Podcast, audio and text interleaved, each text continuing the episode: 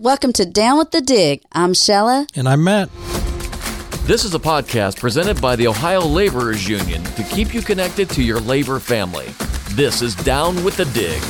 Shella, I am so excited to start this podcast with you today. So am I, Matt. With the construction industry booming, it's just a great time to have something like this to let our members and our signatory contractors know the latest safety tips, the newest developments in our industry, and also how we're protecting their jobs and benefits. I hope it's a really good learning experience for me as well. You know, I didn't grow up in the construction industry, but I've been associated with the laborers now for 20 years, and I've gotten to learn a lot, but I still don't know what happens out in the field every day. I did grow up in a construction family. My dad's been a member for over 50 years, and I've got several other family members that have been in the local for years. So I'm excited too, and I feel like there are still things that I can learn. Instead of us talking about it, let's give you a sample of some of the things you're going to hear on future episodes of Down with the Dig.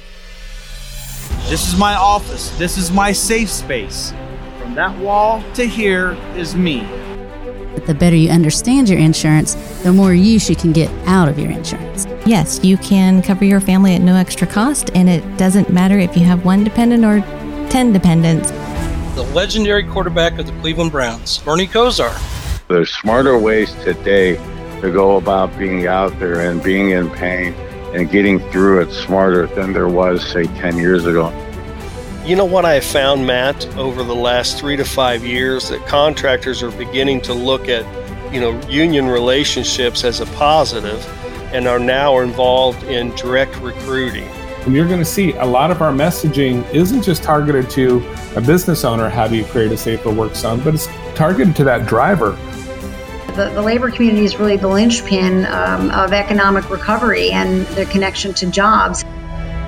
We certainly have a lot of interesting and impressive guests coming up on Down with the Dig. I'm excited too, Matt. We've got some good guests coming up and a lot of information for our listeners. So subscribe, like us, and send us an email. Send it to talk at downwiththedig.com. Shella, why don't you tell us a little bit about yourself and how you got involved with the union? Sure, Matt. I am a member of Labor's Local 83 in Portsmouth, Ohio, and I've been a member for 10 years. I am also the Assistant Director of Ohio LECET, the Ohio Laborers Employers Cooperation Education Trust. One of the fun things about my job is is that we do fair contracting. We make sure that our members are classified correctly and getting paid the right wage. We also advocate for work zone safety. Not only am I an assistant director of Ohio LECET, but I'm also a mother of four and a grandmother of 12 with numbers 13 and 14 on the way. Congratulations. Thank you very much. I'm, I'm having fun at home and I'm also having fun at work. Sounds good. Sounds like you're busy. I'm very, very busy. Matt, can you tell us a little bit about your background? Well, I've been the administrator at Ohio Labor's Benefits for 19 years now. What the heck does that mean, Matt? So, the administrator is in charge of the benefits office, and at the benefits office, we make sure that members have eligibility for health care. We make sure that when they're ready to hang up their work boots and retire, that their pensions are processed and paid timely every month, and a whole bunch of other stuff that goes along with those two main objectives. Do you have a lot of interaction with the members? We do. Our office talks to members almost every single day. Um, we help them with any healthcare problems they may have, you know, getting doctor's bills paid or anything like that. And we also help them, like I said, fill out their pension applications, any problems they have with their uh, their pension benefits, you know, as far as getting their direct deposit set up or getting their address changed, getting beneficiaries added, that type of stuff. Now, what's your relationship with our signatory contractors, or do you have one? We do. Our signatory contractors report to us every month for any working hours uh, that were performed by the members. And so they send us reports every month. Uh, a lot of times we don't talk to them necessarily so much, but they do, you know, send us reports and checks every month for those uh, those benefits that the workers deserve. You kind of see both sides then. Right. We have to work with both sides. Right. Yep, the members and the signatory contractors. So, do you have any juicy stories you can tell us? I don't have any juicy stories I can share due to privacy concerns, but there are plenty of juicy stories. You know, Shell, one thing we've learned through this pandemic is some of the terms that you hear in the media that certainly construction members were aware of, but I don't think your everyday citizen even knew what those terms meant, like PPE. Matt, I don't think I have ever heard the term PPE used other than in our industry. So, what does it mean? It means personal protective equipment. And why is that so important to our construction members? I've got a little story about that.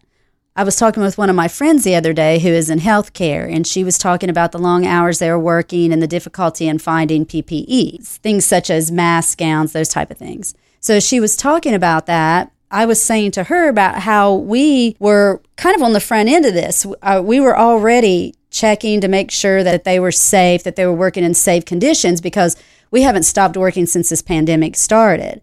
So I was telling her how fortunate we are to be in an industry that is that caring and know the importance of keeping them safe. And do you think we might see a resurgence in unions after all this? I feel like we may because we're a voice for those people. You know, those long hours that she was talking about working and then the worry of finding the proper protective equipment. You know, when you're a part of a union, they're there looking out for you. you. They're your voice. They're the ones that make sure you have that stuff, that you're being provided that. Because not only does that keep you safe on the job, but it also keeps your family safe. You don't want to be taking home contaminants or, you know, you don't want to be injured or killed on the job. And that's what it's really all about, right? We want to go home safe from our jobs at the end of the day. That's right. That's right. That is one of our top priorities is to make sure that our men and women that are out there on those jobs make it home safe to their families every night. You know, we've got similar backgrounds uh, growing up in somewhat small towns. You in Portsmouth, me in Lima. Is there anything growing up in Portsmouth that you know was special to you? Well, when I look back on it, it, it's so different than it is now. I mean, we played outside. We went in the woods. Absolutely. We played in the creek. we'd go to the neighbor's house, and you didn't have to be back home till dark. Right. And now, uh, well, even when my kids were growing up, there was no way right, that, that would right. ever happen. So that's probably the biggest thing that I see that I remember that is, you know, kind of sentimental to me. I just had this discussion with my kids. You know, we were told, uh, you know, stay in the neighborhood, but be home by dinner time. And that, that was pretty much the only rules we had to live by. And these days, you just can't do that. It's so different. But I did like, you know, growing up in a small town, you really knew your neighbors. You really got to know the people that you were surrounded with. And I just don't feel like, at least where I live now, I don't feel like that that's the case anymore. Well, and that's, I was just saying that to my husband the other day. I was like, you know, I've been here in Columbus now for about four years, and I still my the friends that I have are the people I work with. So it's you know I don't really have right. like girlfriends or or things yet because it's just not it's not the same. If if you were down in Portsmouth when I was growing up, it's your neighbors would come if you moved in they would come to see you they would you know sit and talk for hours people would just drop by and right. none of that stuff happens anymore not anymore Mm-mm. You know, even though we don't have that sense of community anymore, there is one way to find that, right? That's right, Matt, and that is to become a member of a union. We're close knit, we're loyal, and we're always there for one another. And we look out for each other and have each other's backs no matter what. No matter what. We are so excited you're here with us on Down with the Dig.